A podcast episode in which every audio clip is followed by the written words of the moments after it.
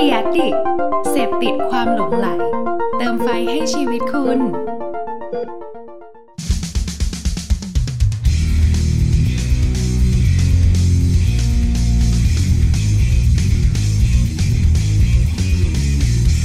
Say something พูดอะไรบางสิ่งที่ให้คุณได้คิดตาม สวัสดีครับ สวัสดีครับผมยินดีต้อนรับทุกคนเข้าสู่ Say Somethings นี่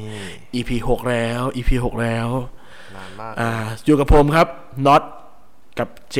นะครับสวัสดีครับจากผม a d p e r t u r e นี่ไม่ได้แนะนำตัวมาหลาย EP แล้วเดี๋ยวคนลืมจริงเราจะบอกว่า เอ้ยใครมาพูดว่าไอ้อ้วนสองคนที่ไหนวะเอออย่าไปตั้งอย่าไปตั้ง AKA ให้เรานะ เราเรามีชื่อนะไม่เอาชื่อน็อตกับเจนะอ่าอย่าลืมนะครับผม อะจะบอกความลับอะไรให้อย่างหนึ่งไอ้จริง ๆอะเป็น EP 6รอบที่สองอะเทอะเท่เพราะว่าเมื่อกี้อัดอัด เพราะว่าไฟล์พังเมื่อกี้อัดไปแล้วสี่สิบนาที save ไม่ติด โคตรเศร้าเลยอะไม่เป็นไรก็ถือว่าโอ้โหคือทางบ้านเขาไม่รู้หรอกเราเรารู้กันสองคนเนี่ยเออเราจะได้เล่าแบบกระชับขึ้นเนาะเราก็จะเล่าแบบ flow ขึ้น เอ้ยหลายคน เอ้ยซ้อมกันมาปะเนี่ย ใช่ซ้อมมาแล้วรอบหนึ่งนี่ไม่ได้ไงเล่านะเหมันเตรียมตัวมาดีแต่ว่าจริงๆไฟล์พังนะครับ ก็ แต่ว่าเนื้อหายังอัดแน่นเหมือนเดิมครับผมไม่ได้ตัดทอนแน่นอนนะครับ อ่างั้นเรามาเข้ากันสู่ช่วงแรกกันเลยดีครับ กับช่วงโฆษณาแคมเปญจากทั่วโลกครับ มาเปิดกันที่โฆษณาแคมเปญจากทั่วโลกดีกว่า อันเนี้ยบอกก่อนความเท่ของมันคือ มันไม่ได้มาจากแบรนด์เว้ยมันเป็นโฆษณาที่มาจากเอเจนซี่ด้วยกันเองนี่เนี่ยเอ้ยข้อดีข้อดีของโฆษณาที่มันมาจากเอเจนซี่อย่างเดียวคือ ประเด็นอะมันจะเฉียบคมมาก เพราะว่ามันไม่ได้ผ่านเออแบรนด์ผู้ว่าจ้างหรือสินค้าใดคือมันไม่ต้องพยายามแบบเฮ้ยจะตบเข้าขายของยังไงดีๆวะอะไรเงี้ยใช่ใช่ใช่มันก็จะมีความแบบพยายามพูดให้ตรงประเด็นมากขึ้น แล้วก็ไปถึงจุดได้เลยแต่ว่าสิ่งที่น่าห่วงครับ อย่างที่บอกว่าพอเวลาเอเจนซี่ทำงานเนี้ยบางทีมันเป็นสแกมเว้ยมันแบบมันมันค่อนข้างจะมีความไม่จริงใจนิดหนึ่งนะบางทีนะ ไม่ได้เหมารวมนะครับ อธิบายสแกมนิดนึงเผื่อเผื่อใครไม่เก็ตสแกมมันมันคืองานแบบอารมณ์ประมาณว่า งานที่ทำงานเราไม่ผ่านองค์กรหรือแบรนด์ใดเลยครับ เช่น สมมุติว่าวันนี้ ผมกับเจอยากทำเฮ้ยแคมเปญจาก Say Something เว้ยทำให้คนตาบอดสมมตินะครับเราก็ทำให้คนตาบอดไปเลย โดยที่ไม่ได้มีมูลที่คนตาบอดมารองรับ หรือไม่ได้ทำเพื่อใครคือเราทำไปเลยอย่างเงี้ยคือ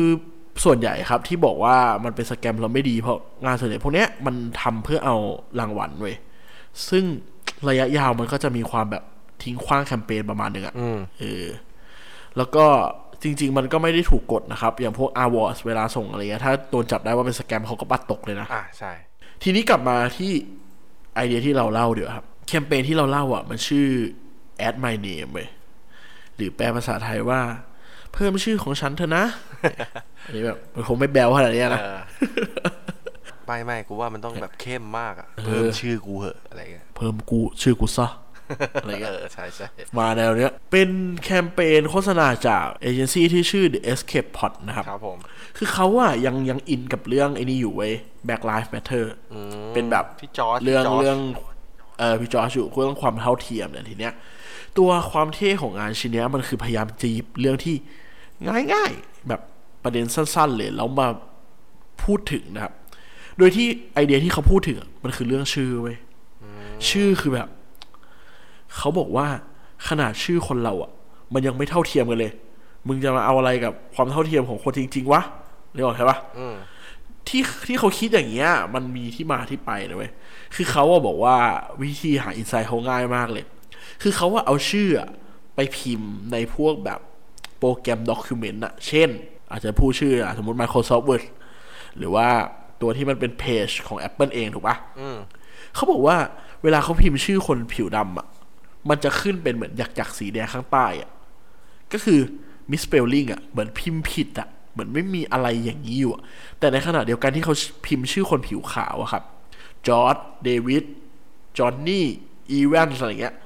มันกลับมีคำอย่างนี้อยู่ในสารบัญอะ ในในในคลังของศัพท์มันจริง ๆอะเออ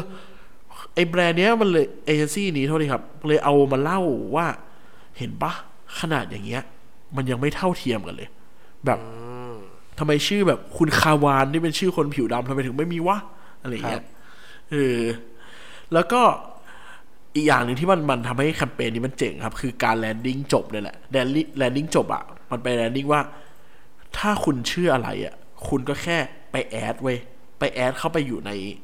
คลังของตัวพวกเนี้ยว่าฉันชื่อนี้นะ ชื่อฉันมีตัวตน แล้วก็ไปแฮชแท็กครับ แท็ก Apple กับแท็ก Microsoft คนที่พัฒนาพวกโปรแกรมพวกนี้ว่าแบบ เห็นปะมึงลืมพวกกูปะอะไรอย่างเงี้ยเออมีความแบบแซะๆนิดนึงอะ แต่ก็ดีดีตรงที่ว่ามันมันคิดง่ายแล้วก็หาวิธีเล่าเรื่องง่ายอะไรเงี้ย เป็นประเด็นที่ติดอยู่ในเทรนด์เนาะ เป็นเรื่องการเออเหยียดสีผิว แต่ execution มันไม่ได้ต้องแบบพยายามเล่าให้มันดูยากหรือว้าวขนาดนั้นอะมันเล่าผ่านแบบหน้าจอคอมไม่ง่ายอย่างเงี้ยแหละ มันก็เท่ได้เว้ย มันก็เกิด action ได้อะไรอย่างเงี้ย ใช่ใช่คือแบบ วิธีหา insight เขาคงง่ายมากอะแบบ เอ้ยก็ฉันใช้อันนี้อยู่ทุกวันแล้วทำไม แบบ เออ คือเราดูอะตอนแรกอะครับอะอย่างผมเองอะดู ผมจะรู้สึกว่าแบบเออ execution มันง่ายดีว่ะ แบบใครก็ทำได้นะแต่พอมาได้คิดจริง ๆ แล้ว ใครมันจะไปคิดถึงวะกับเอรื่องแบบใช่ใช่ใช่ถูกวะใช่เออคือแบบ เออมันมันไม่ได้มันไม่ได้เก่งตรงที่เขาทำออกมา มันเก่งตรงที่ว่าเขาคิดได้ยังไงนะจุดเริ่มต้นมากกว่า กับการเอาเรื่องนี้มาพูดอะ อืม ของไทยมันก็เคยมีอารมณ์แนวๆนี้ปะใช่มีความแบบน่าจะมีของโรงเรียนสอนภาษาที่เล่นกับอ่า Google Translate เนี่ยแหละ แบบเอาเอาทูสใกล้ตัวเรามาเล่นว่าแบบ ถ้ามันแปลผิดมันแปลอย่างวันนี้ก็ไปเรียนอะไรเงี้ยเออคือเรารู้สึกว่ามันมันมันเข้าถึงง่าย เพราะว่าเราเจอทุกวันแหละครับ ก็เป็นหนึ่งไอเดีย ไอเดียเดียวเลย หมายถึงว่าวันเนี้ยที่เรามาเล่าจากต่างประเทศจากต่างประเทศต่างประเทศอ่าอันนี้มีน้อยต่างประเทศมีน้อย มันไม่ค่อยสนุกอะ ผมรู้สึกว่าหมายถึงว่าต่างประเทศช่วงนี้นะ มีหลาย ๆ งานแหละครับ ก็จะมีของแมคโดนัลมีอะไรแต่ผมรู้สึกว่ามันไม่ค่อย ยังไม่ค่อยอยากเอามาเล่า เพราะมันไม่ได้มีที่มาที่ไปขนาดนั้นอะเอออาจจะเพราะด้วยช่วงนี้แบบคาช่วงเสียนี้ต่างคาร์ด้วยแล้วต่างประเทศเขาโควิดหนักเกี่ยวปะอืมกี่ยวบ้านเรามันเริ่มกี่ยวแบบ เริ่มเริ่มผ่อนผ่อนแล้วเริ่มทำอะไรแล้วแต่ต่างประเทศเขาเริ่มแบบกราฟมันเริ่มสูงขึ้นอย่างเงี้ยครับ ผมว่ามันก็ยังมีความแบบยังเล่นเรื่องโควิดอยู่เลยอะ่ะบ้านเมืองเขาอะอย่างอเมริกาเองอย่างบราซิลเองโฆษณายังเล่นเรื่องโควิดอยู่ทั้งที่บ้านเราไม่มีแล้วอะตอนเนี้ย แบบพูดน้อยมากอะไรอย่างเงี้ยครับ อืม ก็เป็นหนึ่งตัวที่หยิบมาเล่าครับ อยากให้ลองไปถอดสตั๊กเจอร์มาละกัน ถ้าใครชอบว่าแบบมันคิดมายังไงให้ยทำไมมันถึงทำสิ่งที่ที่น้อยแต่มากได้ขนาดเนี้ยไปต่อกันที่โฆษณาไทยกันเลยว่าวันเนี้ยมีเยอะนะครับ เข้าสู่ช่วงโฆษณาแคมเปญจากไทยครับ เย็นมา เริ่มอย่างนี้ดีกว่า ช่วงนี้งานเยอะปะเยอะนะ เยอะนะ เยอะเยอะคือไปคุยกับเอเจนซี่ไปคุยกับ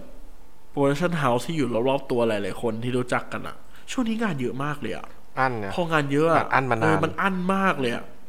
คือเราอาจจะยังไม่ได้เห็นงานที่แบบว้าวในช่วงนี้นะแต่ผมอะบอกเลยว่าเดือนหน้าเตรียมตัวเลยนะเห็นแบบออกกองกันทุกวันเลยอะต้องมีงานแบบว้าวๆออกมาอะไรให้ให้เราเห็นนี่แหละ ยังมีบางแบรนด์ที่แบบเขา teaser มาแล้วเลยเราก็รู้สึกว่าเฮ้ยรอดูดีกว่าเท่แน่เลยเนาะ งั้นเรามาดูแบบของเราดีกว่าที่วันนี้เราคัดมาในรอบอาทิตย์ที่ที่ผ่านมานะครับ ตัวแรกครับเป็นแบรนด์ไก่ของกิน ที่คิดว่าทุกคนน่าจะรู้จัก อะ KFC นี่ฮายนะ ไม่ใช่ไม่นะใช่ ไก่ย่างห้าดาวครับผม ไก่ย่างห้าดาวเขาทำโฆษณาตัวหนึ่งครับ แต่ไม่ใช่โฆษณาเดมอนอาหารทั่วไปอะไก่ย่างห้าดาวเนี่ยเล่าโฆษณาที่ไม่โบบะแล้วก็ไม่ขายของเลยคือแบบไม่จังหวะไม่ขายของแต่เน้นแบบ กินแล้วน้ำตาไหล นี่เฮ้ยกินน้ำตาไหลเป็นไงใครเหยียบตีนไม่ใช่ไม่ใช่ไม่ละใช่ซึ้งนะซึ้งซึ้งซึ้งปกติอะถ้าเราเห็นนึกนึกนึกภาพนะครับโฆษณาไก่ย่างห้าดาวเอาตัวผมเองนะถ้าจำได้เลยนะคือผมจำโฆษณาไอ้นี่ได้เว้ยไก่จอที่แม่งบอกว่าท้องว่างอะแล้วมันเป็นท้องเป็นรูอะแล้วแบบกินแล้วท้องเต็มอะเออคือมันมีความแบบขายของแล้วมันมาทางตลกมากกว่าครับในการพูด เพราะมันเป็นแบรนด์แมสนะสำหรับเขาอะ สำหรับแบรนด์ตัวแบรนด์เองอะแต่วันเนี้ยผมว่าเขาพยายามจะชิป positioning ให้มันโตขึ้นแหละ เขาเลยหยิบเรื่องที่มันมีความดรามาติกดราม่าขึ้นมาหน่อยครับ โดยที่เอ็นเดียเนี้ยงานที่ชื่อว่า มันชื่อ quality times ครับมันจากอะไร quality time ก็คือเวลาคุณภาพอะเวลาที่ดีอะไรเงี้ย แต่ชื่อไทยมันเท่มากเว้ย มันชื่อช่วงเวลาห้าดาวนี่เนี่ยคือช่วงเวลาห้าดาวอะ มันเกิดเกิดเกิดจากการตีความ copywriter สองอย่างครับ ช่วงเวลาห้าดาวคือช่วงเวลาของไก่ย่างห้าดาวเว้ยครับแต่ช่วงเวลาห้าดาวอีกอันหนึ่งอะคือ เวลาเราให้เกรดอะหนึ่งดาวสองดาวสามดาวสี่ดาวห้าดาวอะห้าดาวมันคือเกรดดีที่สุดถูกป่ะครับ เพราะฉะนั้นอะช่วงเวลาห้าดาวก็คือ quality time นะครับ คือช่วงเวลาที่มีคุณภาพที่สุดอะไรเงี้ยหนังตัวนี้หนังตัวนี้มันเป็นหนัง ผมว่ามันอาจจะแบบอิงมาจากสถานการณ์ที่ว่าคนเริ่มกลับบ้านได้แล้วปะอันนี้เกี่ยวว่าไม่รู้นะ เกี่ยวเกี่ยวเกี่ยว เพราะว่า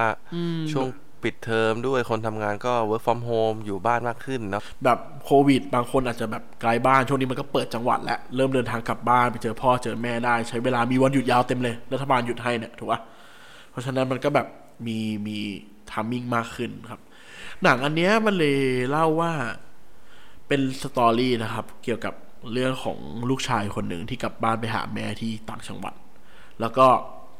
นั่งกินข้าวอยู่ในโต๊ะอาหารด้วยกันแต่ลูกชายเล่นโทรศัพท์นั่นแหละภาพมันก็เปิดมาซีนนั้น แล้วแม่ก็ยื่นไก่ย่างห้าดาวให้ป้อมาถึงขายของเลยซีนแรกเลย แต่โคตรแบบ มันไม่เขินนะ มันก็เป็นภาพสวยๆนะเนียนเนียนแล้วก็แบบเออเนียนๆแล้วก็อารมณ์ประมาณว่ามันก็มีคิ้วฝับเป็นลูกบากอันหนึ่งอะตุ๊ดๆหล่นลงมา แล้วก็พูดอารมณ์ประมาณว่า เนี่ยกลับบ้านหาแม่สามวันคือเจ็ดสิบสองชั่วโมง จะได้อยู่กับแม่จริงๆอะแค่กี่ชั่วโมง แล้วหนังอะมันก็พาเรา ไปตัดทอนชั่วโมงเลยเลยเว้ยเช่น คุณลางานมาสามวันเจ็ดสิบสองชั่วโมง คุณเดินทางมาต่างจังหวัดกลับบ้านหาแม่สิบชั่วโมงแล้วพักผ่อนอีกกี่ชั่วโมงทำงานอีกกี่ชั่วโมงทำนู่นทำนี่อีกชั่วโมงจนสุดท้ายอะมันเหลือเวลากับแม่จริงๆอะน้อยมากเว้ยแล้วภาพหนังมันก็พาเราดำดิ่งกับเนื้อเรื่องไปแหละครับว่า เห็นไหมว่าแบบกว่าจะผ่านช่วงเวลานี้มาได้อะพ่อเสีย แบบ ไอตัวไก่ย่างมันอยู่กับคุณตลอดเวลา คุณจะไม่ให้เวลาแม่เลยเหรออะไรเงี้ย แล้วก็แรปอัพกับสุดท้ายแหละครับ ว่าแบบให้เวลาตรงเนี้ยได้ดีที่สุดอะไรเงี้ยก็เป็นแบบ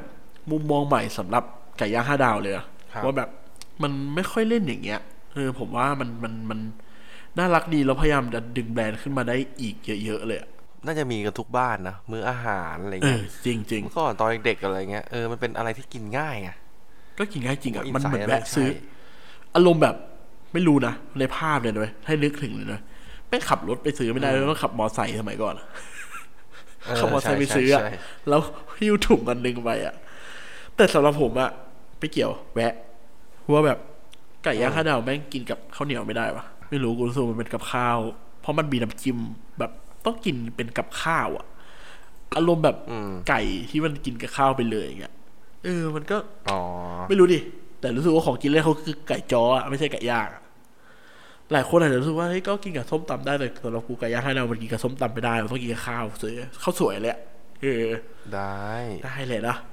แล้วก็ไก่ทอดห้าดาวก็อร่อย ใครก็ไปกินกันได้ หรือถ้ามีใครทำงานอยู่ที่ไก่ย่างห้าดาวสปอนเซอร์อยากเข้าก็เข้าได้นะครับ อร่อยนะ แต่ว่า จะอร่อยกว่านี้อีกถ้ามาสปอนเซอร์เรา แล้วเดี๋ยวเล่าให้ฟังพูดพูดจนหิวเลยเนี่ยกลับไปที่โฆษณาดีกว่าโมเรื่องไก่เยอะโฆษณาตัวเนี้ย นอกจากวิธีการเล่าเรื่องกับไอ้ไอ้ก๊อปปี้ของชื่อเรื่องแล้วอะที่ผมบอกครับช่วงเวลาห้าดาวเนี่ยอีกอันหนึงอะที่มันมีก๊อปปี้ที่ดีมากเลยคือแบบ up ตอนจบครับ เขาใช้คำว่า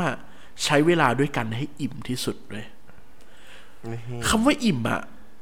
มันขนลุกเลยนะตอนแบบตอนคำนี้มันขึ้นอะผมรู้สึกมันเท่ส่วนตัวเลยอะผมรู้สึกว่าคำว่าอิ่มอะมันมันตีความได้สองอย่างครับหนึ่งคืออิ่มเอมกับช่วงเวลาที่อยู่กับครอบครัว อยู่กับคุณแม่อยู่กับใช้ชีวิตอะไรเงี้ย กับอิ่มคือไก่ย่างห้าดาวเนี่ยแหละกินแล้วอิ่มผมรู้สึกว่ามันเออมันเลยมันเลยตีความได้สองอันว่า คุณควรใช้เวลากับกับที่บ้านให้มากขึ้น ใช้เวลากับครอบครัวที่ที่ดีขึ้นอะไรเงี้ยอืม แล้วก็ฟีดแบ็กแคมเปญเนี้ย โฆษณาตัวเนี้ยค่อนข้างจะดีนะ หมายถึงว่าถ้าลองไปดูจากตาม Facebook ที่เขาลงวิดีโออะครับ ผมเห็นคนไปพิมพ์เต็มเลยว่าเออเดี๋ยวแวะกลับบ้านซื้อฝากแม่หน่อย เดี๋ยวซื้อกินข้าวเนี่ย ไปซื้อมาแล้วอะไรอย่างเงี้ย ผมรู้สึกว่ามันทัชชิ่งคนมากขึ้นเมื่อก่อนเราอาจจะมองว่าไก่ย่างห้าดาวเป็นไก่ที่แบบซื้อแบบตอนไหนวะ แต่วันเนี้ยเรารู้แล้วว่ามันซื้อไว้กินกับครอบครัวได้อะเหมือนที่เจบอกอะซื้อกลับไปให้แม่ซื้อกลับไปอะไรเงี้ย ผู้ใหญ่เขาคงไม่ได้อยากแบบพิซซ่าไก่เคฟซีอะไรอย่างเงี้ยปะมันกินยากเลกิยนยากแล้วมันไม่ได้กับข้าวด้วยนะ อันนี้มันแบบ อ่าใช่ สมมติแม่แม่เรา แม่เราทำแบบต้มยำผัดผักอะไรแบบเงี้ย ก็ซื้อไก่ย่างห้าดาวไปก็ก็เป็นกับข้าวเมนูหนึ่งวะอยู่ในมื้อได้อะเออ ก็รู้สึกว่าเป็น point หนึ่งที่ดีที่แบรนด์มาพูดนะครับผมว่ามัน mass ขึ้นมาก ๆ เลยแหละ ยิ่งไปสอดคล้องกับสิ่งที่แบรนด์กำลังทำอยู่ตอนนี้ด้วย เอาไก่ย่างห้าดาวเข้าห้างเข้าอะไรเงี้ยเออให้คนรู้จักมากขึ้นนะครับ มาต่อกันที่อีกตัวหนึ่งครับ อีกงานหนึ่งอะเป็นงาน conceptual มาก ๆ เลยสำหรับผมนะแต่ผมชอบมากเลยครับ อ่ามันเป็นงานใน Facebook ของ V Food Living ครับ V Food Living เนี่ยเป็นบริษัทเกี่ยวกับน้ำนี่แหละ คือเขามีผลิตภัณฑ์คือน้ำนมข้าวโพด V Farm ครับ ตัวหนึ่ง แล้วก็ไอเดียของเขาเองอะ่ะ มันมาจากว่าไอเดียชื่อว่า มันมันเล่นกับเวลาเว้ย ใช้คำว่าไม่มีช่องว่างให้หายใจเนี่ยเป็นแบบคำแบบ คืออารมณ์ประมาณว่าเรารู้กันอยู่แล้วแหละว่าช่วงเนี้ย คนงานเยอะถูกป่ะแบบอารมณ์แบบประชุมอันนึงเสร็จก็ต้องทำอีกอันนึงต่ออะไรเงี้ย ไม่มีเวลาทำนู่นทำนี่เลยเนาะทีเนี้ยก็เลยกลายเป็นว่าเขาอะมาเล่นกับคอนเซปต์ของภาพตรงนี้ครับ ให้ลองนึกถึงนะ เวลาผมให้ทุกคนเขียนตามมาแหละผมเขียนว่าเที่ยงถึงบ่ายโมง และบ่ายโมงถึงบ่ายสองสมมติผมเขียนอย่างเงี้ยนะ ทุกคนก็จะเขียนสิบสาสิบสองจุดศูนย์ศูนย์ถึงสิบสามจุดศูนย์ศูนย์ใช่ไหมแล้วก็สิบสามจุดศูนย์ศูนย์ถึงสิบสี่จุดศูนย์ศูนย์ถูกปะซึ่งไอระหว่างระหว่างเวลาของสองช่วงอะมันจะมีสเปซถูกปะเวลาเราพิมพ์หรือเราเขียนอะไอ้โปรดักอันเนี้ยมันเอาผลิตภัณฑ์อะไปเพสเมนต์อยู่ตรงนั้นเลยเว้ยไปแปะอยู่ระหว่างช่วงเวลา ให้แบบเป็นวิชวลที่ให้เห็นภาพว่าเนี่ย ไม่มีเวลาให้หายใจทำอันนี้เสร็จก็ไปทำอันนู้นต่อเลย เหมือนแบบถ้าประชุมอยู่ก็ดื่มอันเนี้ยให้มันแบบได้รีเฟรชได้เติมพลังนิดนึงแล้วก็ค่อยไปต่อไงครับ เออมันแบบมันเล่าง่ายมากเลย แล้วมันก็ทำเป็นซีรีส์เล่ามาเป็นคอนเทนต์ครับสำหรับผมอะที่ผมชอบอะที่ผมบอก มันมีความเป็นฝรั่งสูงว่ะคนไทยไม่ค่อยทำอะไรอย่างเงี้ย คนไทยชอบแบบใช้ copy lead อะมันแบบ ขายของดึงเข้ายังไงให้ขายของได้อะไรเงี้ยแต่ว่าอันนี้มันมีความเป็นฝรั่งใช้ภาพขายใช้ concept ขาย เอาจริง ๆ แหละ เชื่อว่าก็มีคนไทยที่ไม่ get แหละครับว่าว่ามันหมายถึงอะไร เพราะมันต้องตีความภาพนิดนึงแหละ แต่สำหรับผมอะมันเป็นนิมิตหมายดีที่ครีเอทีฟพยายามจะทำให้คนแบบทำให้คนคิดตามได้อะมีความคิดสร้างสรรค์การงานที่มันเป็นประเภท content ง่ายๆ ขาย product shot เอาไอเดียมาครอบเนี่ย เท่ดี แล้วก็อยากให้คนทำเยอะๆคือลองไปดูได้เดี๋ยวแปะไว้ให้เหมือนเดิมครับ ผมว่า concept เนี้ยมันต่อยอดได้อีกยาวๆเลยอืมเฟี้ยวฟ้าวมากนะฮะโอเค ก็วันนี้มีงานไทยสองตัวเลย ที่เราหยิบมาพูดกัน อาจจะเยอะกว่าปกติเราชอบหยิบงานไทยมาตัวเดียวปะแล้วงานนอกใช่สองใช่ตัว แต่อย่างที่บอกไม่ช่วงนี้งานนอกไม่สนุกอะ่ะใช่งานไทยสนุกกว่างานไทยสนุกกว่า ก็เลยหยิบมาให้เล่าให้ฟังสองตัว แล้วก็อยากให้เข้าไปดูกัน ผมว่ามันมีวิธีคิดที่น่าศึกษาทั้งทั้งสองงานเลยนะครับอืมเจ๋งดีอืมหมดแล้ว งั้นไปต่อกันที่ช่วงสุดท้ายกันดีกว่าครับ กับช่วง Creative Update ครับ Creative Update ยังไง วันนี้วันนี้ วันนี้ไม่ได้มีแหล่งอ้างอิงมาพูดให้ฟังเลยอะแต่ว่าเราอยากมาเล่าให้ฟังจากที่ผมกับเจครับไป ไปนั่งดูแล้วกัน แล้วก็ไปดูเทรนด์ของความเป็นครีเอทีฟมาจากคาร์ไลฟ์เอง หรือว่าจากที่แบบในวงการเขาคุยกันครับขอพูดถึงเรื่องนี้ครับ เรื่องที่ว่าครีเอทีฟในยุค 2020 หลังจากโควิด ต้องเป็นยังไง ก็คือแบบเป็น Creative ยุค New Normal แล้ว เออ เป็น new normal ต้องการอะไรบ้าง ต้องทำอย่างไรได้บ้างนะครับอืมคือ วันนี้มันเปลี่ยนไปแล้ว เกริ่นอย่างนี้ก่อน เมื่อก่อนถ้าคนไม่ get นะครับ เมื่อก่อนครีเอทีฟอะเขาจะถูกแบ่งเป็นสองแบบใหญ่ ๆ คือ creative copywriter copywriter เนี่ย จะทำหน้าที่ดูเรื่องคำวิธีการพูดวิธี communication เขียนครับคำออกไปวิดีโอ spot พูดยังไง หรือว่าหนังสือพิมพ์สมมติเป็นบิลบอร์ดคำอะไรออกไปนะครับ ที่เขียนออกมาทั้งหมด กับอีกคนหนึ่งคือ Creative Art Director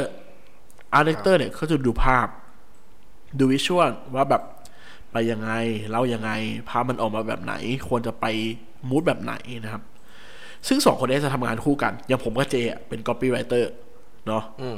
แต่ว่ายุคสมัยใหม่อะคงไม่ได้มีมาแบ่งแยกกันขนาดนั้นว่าเฮ้ยฉันทำอะไรคุณเป็นอะไรอย่างเงี้ย แต่ว่ามันมีความเบ็ดมากขึ้น วันนี้เราเลยสรุปออกมาครับว่า Creative ใน New Normal ที่เจพูดถึงอะมันมีอยู่สามข้อเว้ยที่คุณควรจะรู้และศึกษาไว้ครับข้อแรก Creative ต้องรู้เรื่อง Data เว้ย Data คืออะไร หลายคนแบบเฮ้ย Data อะไรวะ Data มันคือชุดฐานข้อมูลเนี่ยแหละครับ ที่ว่าเราศึกษามันมีความเป็น Research มาก่อน เมื่อก่อนอะครีเอทีฟอะไม่ต้องเมื่อก่อนหรอกสมัยนี้ด้วยแหละครีเอทีฟจะมี planner ใช่ planner จะเป็นคนคิด strategic เป็นคนคิดใช่กลยุทธ์ให้ว่าคุณควรคิดยังไงทำยังไงเล่ายังไง เออ แล้วช่วยไปคิดต่อยอดมาหน่อย แต่ยุคใหม่ครับครีเอทีฟต้องคิดงานจาก Data มากขึ้น หมายถึงว่ามันมีข้อมูล support ผมพูดอย่างนี้แล้วกันครีเอทีฟส่วนใหญ่นะครับ ถ้าไม่ได้มี planner เขาจะคิดงานจากความคิดสร้างสรรค์และตรรกะตรรกะที่เขาไปเจอมา เช่น ผมบอกว่า ผู้ชายหุ่นดี ต้องกินน้ำผักอะสมมตินึกออกฮะ เราก็รู้สึกว่ามันเป็นตรรกะที่เราเห็นภาพชัดที่สุดอะไรเงี้ยแต่ยุคของ Data มันคือการหาข้อมูล support ครับที่บอกว่า คนกินน้ำผักอาจจะไม่ใช่ผู้ชายหุ่นดีก็ได้เว้ย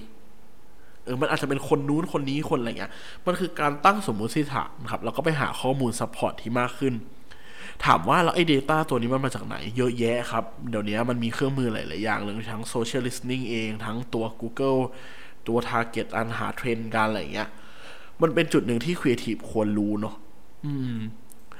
ต่างประเทศเองอะครับเขาบอกว่าอีกหน่อยอะ มันคงไม่ได้มีแบ่งชัดในว่า Creative มันต้องเป็นแบบไหน แต่มันจะมี Creative และ Business Consult เลย คือวันนี้ Creative ทุกคนต้องทำงานที่ได้คล้ายๆกันหมดคิด strategic ได้ มองออกว่าภาพเป็นยังไงอะไรเงี้ย Business Consult คือทำยังไงให้ธุรกิจเขาเติบโตไปได้ ก็คือแยกภาคไปแค่ว่าการเติบโตของธุรกิจกับภาพของไอเดียที่พูดออกไปเท่านั้นเอง มึงคิดว่ายังไงกับเรื่องเนี้ยแบบ Data มันจำเป็นจริงไหมอะไรเงี้ยจากที่เจอมา ผมว่าหลาย ๆ คนนะแม่งคิดว่ามันเป็นเรื่องแบบไกลตัวมากเลย แต่ทุกวันเนี้ยมันต้องแบบดึงเข้ามาให้มันมันใกล้เรามากที่สุดปกติแล้วอะอืมเราชอบคิดงานจากสมมติฐานเนาะพอหลังโควิด new normal อะไรเงี้ยทุกคนมีพฤติกรรมที่มันเปลี่ยนไปแล้วมันเยอะขึ้นนะวันหนึ่งแบบคนรักสุขภาพมันไม่ใช่แค่แบบ แค่คนรักสุขภาพอ่ามัมันเท่ากับอ่าคนห่วงใยสุขภาพอะมันต้อง define ไปว่าแบบ คนรักสุขภาพแบบสวนลุมอืมหรือว่าคนรักสุขภาพแบบฟิตเนสอะคือมันต้องดีเทลไปให้ชัดอะแล้วมันจะแบ่งเพศจะแบ่งวัยจะแบ่งอืมอะไรลงไปได้อีกลึกเยอะมาก ผมว่ามันมีผลต่อแบรนด์นะ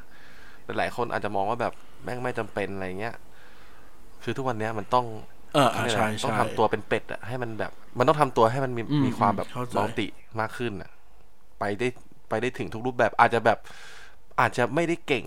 ถึงขนาดแบบลงลึกถึง Data นะ แต่ผมแค่รู้สึกว่าเครื่องมือเนี้ยมันใช้ยังไงกับเออและมันดียังไงต่อใช่ครีเอทีฟอะคือเหมือนที่เจเท่านั้นบอกก็น่าจะมันพอไม่ต้องรู้ลึกหรอก เราไม่ได้เป็น marketer ขนาดนั้น เราไม่ได้เป็นแบบ s t r a t e g i c ขนาดนั้น แต่ว่า เราควรรู้ว่าเราไปหาข้อมูลได้จากไหน อะไรที่ทำให้เราคิดงานได้ดีขึ้นและ insight ได้มากขึ้นนะครับ มันก็เป็นจุดหนึ่งที่ต่างประเทศเขามองกันว่า Data มันมันมาแหละ มันมาสองปีสามปีแล้วแหละ แต่ว่า มันถึงครีเอทีฟแหละ วันนี้ที่ต้องหยิบจับมาใช้ได้อย่างจริงจังสักทีนะครับ ข้อที่สองครับสำหรับ Creative New Normal อาจจะเป็นเรื่องเก่าสักนิดนึง แต่ว่าเขาก็ยังหยิบมาพูดกันอยู่คือ Creative ยุคใหม่ต้องมองภาพ Art Direction ออกด้วยตัวเอง มีความเป็น Art Director คือยังไงคือยังไง อย่างที่บอกครับว่าเมื่อก่อนนะ copywriter เอง หรือการเป็น planner เองอะครับ เขาก็จะมองใน part ของเขาเนอะ planner ก็จะมองในมุมว่ากลยุทธ์ยังไงที่ไปได้ ไอเดียไหนที่มันวิ่งไปได้ copywriter มองคำครับ art director ก็จะมองเป็น visual เลย แต่ว่าทุกวันนี้เราต้องจูนกันให้ได้อะตำแหน่งหน้าที่มันเหมือนแค่วิธีทำงานปะใช่ ไม่รู้ดิความรับผิดชอบถูกไหมอืม เช่นว่าเราคิดแคมเปญนี้ออกมา พอถึง part ที่มันเป็นเขียนเอาวทีมนี้ไปเขียน คนนี้ไปทำ art แต่ว่าตอนมองภาพด้วยกันนะครับ ผมว่าครีเอทีฟทุกคนรวมถึง planner เองต้องมองภาพออกว่า ฉันจะมองภาพ mood and tone แบรนด์ออกมายังไง ญี่ปุ่นไหมดุดันไหม มีความ soft ไหม มีความเป็นผู้ดีไหม มันต้องแยกให้ออกในเชิง visual ตั้งแต่ตอนต้นอะเพราะฉะนั้นน่ะมันเป็น skill หนึ่งแล้วนะสำหรับผมอะเป็น skill พื้นฐาน ผมว่าครีเอทีฟหลายคนคงรู้แล้วครับ แต่ว่า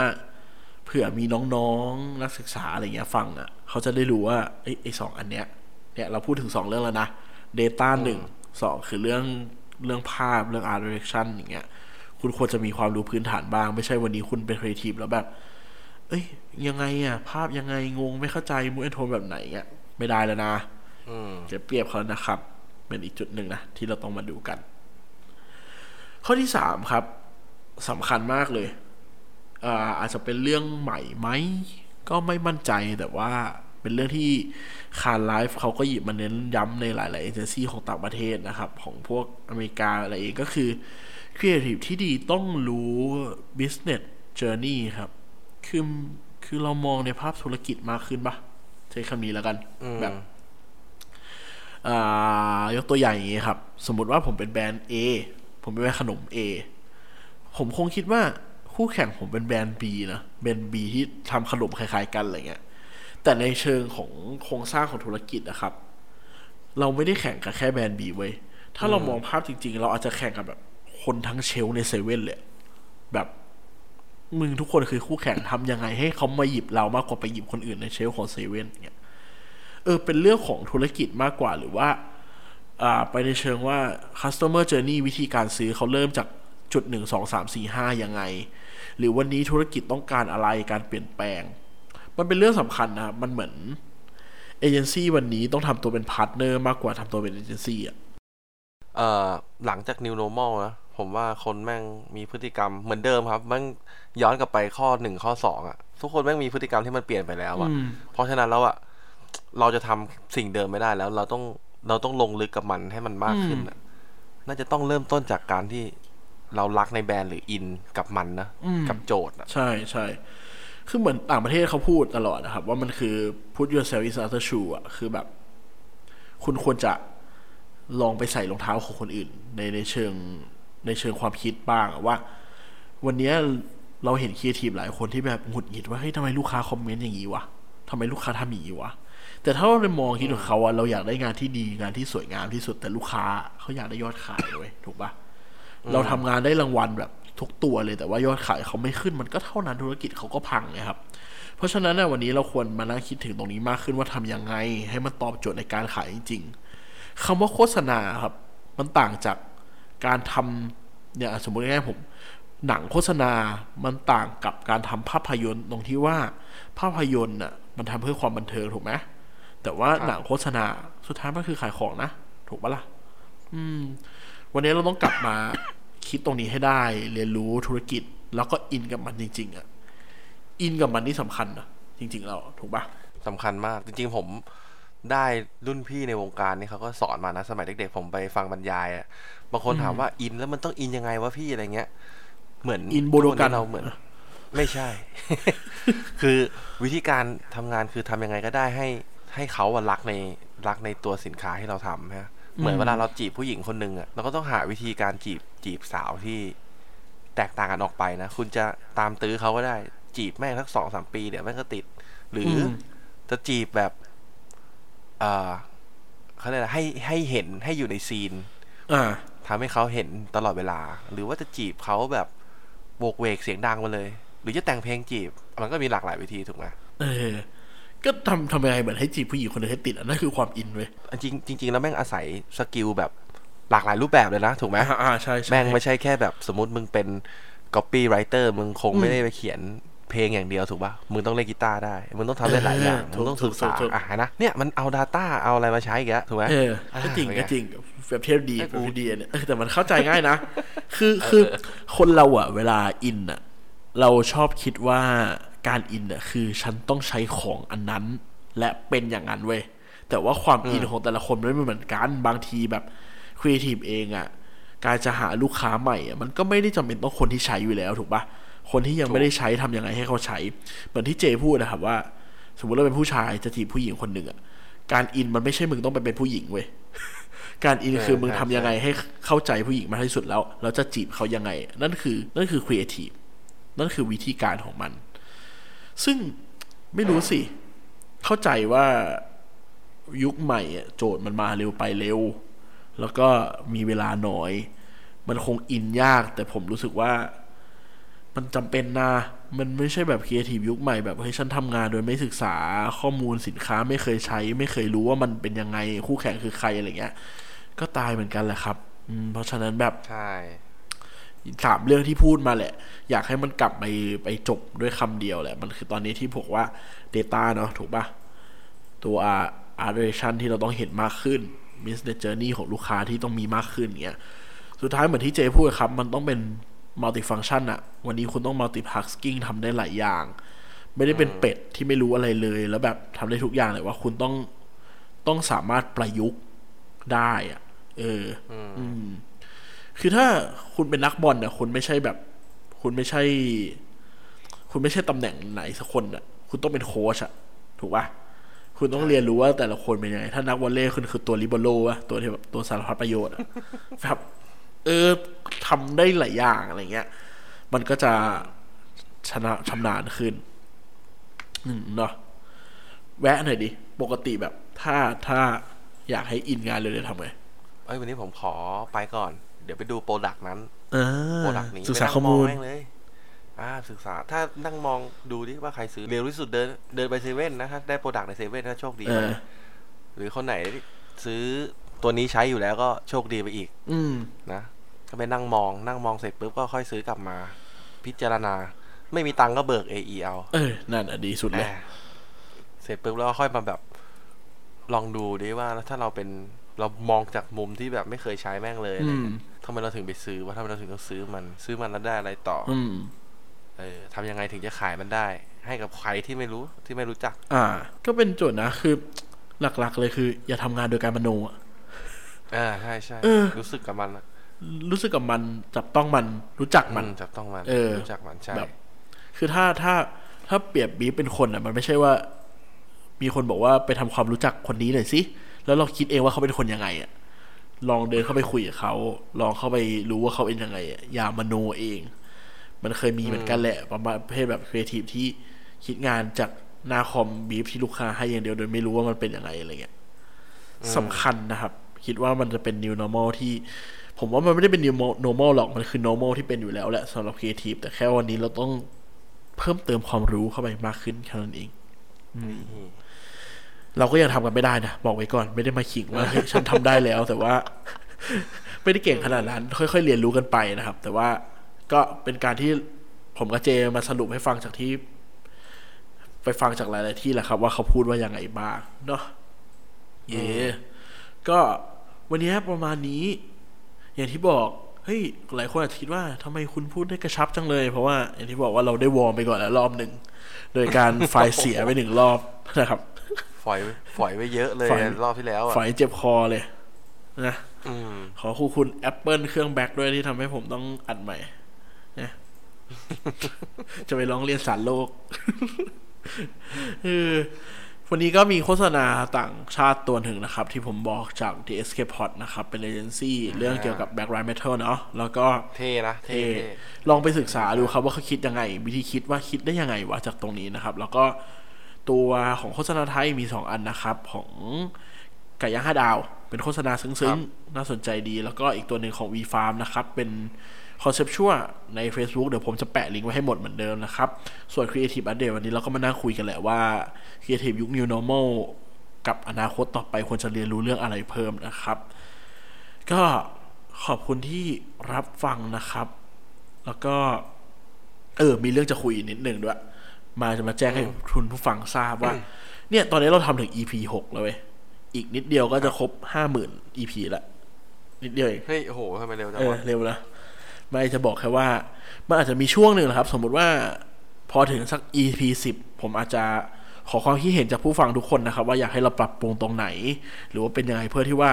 เราอาจจะหยุดไปสักอาทิตย์หนึ่งหรืออะไรเงี้ยเพื่อที่ว่าพอผ่านมาเราจะได้ปรับรูปแบบรายการให้ให้ทุกคนฟังง่ายขึ้น ชอบมากขึ้นมีวิจารณ์ตรงไหนก็พูดกันได้อย่างเงี้ยครับ อืม อยากให้ทุกคนได้ฟังเรื่องราวดีจากโฆษณาแล้วก็ไม่อยากให้แบบ มองว่าโฆษณาเป็นเรื่อง เรื่องเครียดเนาะจริง ๆ มันคือเหมือนเราดูหนังอะใช่เวลาผมคิดโฆษณามันคือเหมือนดูหนังดูซีรีส์เรื่องหนึ่งนะเป็นหนังสั้นอะไรเงี้ยเพลินอืม สนุกดีนะ จริง ๆ แล้วอะนะครับ ก็ยังไงฝากติดตามด้วยครับ กับรายการ Say Something นะครับ ทุกวันเสาร์นะ ทางสองช่องทางครับ เหมือนเดิมอ่า at p e r c h e r แฟนเพจนะครับ ads ขีดกลาง p r t u r e นะครับ แล้วก็ the astic podcast ฝากกดไลค์ กดแชร์ กด Subscribe กดแจ้งเตือน กด First ตีกด First ทุกอะอไรย่างเงี้ยกดทุกอย่างเลยยกเว้นอัน follow ครับผมนะครับ กดเลิฟกดแชร์ กดอะไรมาด้วยเนาะทั้งสองเพจเลยนะครับ ฝากไว้ด้วยแล้วก็ขอบคุณที่รับฟังกันมาถึง EP 6 นะครับ เรามีอะไรก็จะมาแชร์กันได้ ใครอยากฟังงานอะไรอะไร คอมเมนต์มาได้ในเพจเลยนะ เช่นแบบ อยากฟังความคิดเห็นว่าอยากรวมงานโฆษณาเศร้าๆ โฆษณาฮาๆอะไรเงี้ยพิมพ์มาได้เลย เดี๋ยวเราจะไปหาข้อมูลกับดูจากสิ่งที่เราชอบมาให้นะครับ ก็ผิดพลาดประการใดก็ขออภัยเลยด้วยนะครับสำหรับวันนี้ครับ ขอบคุณนะครับ สวัสดีขคอบรัคุณคบรับผม สวัสดีครับ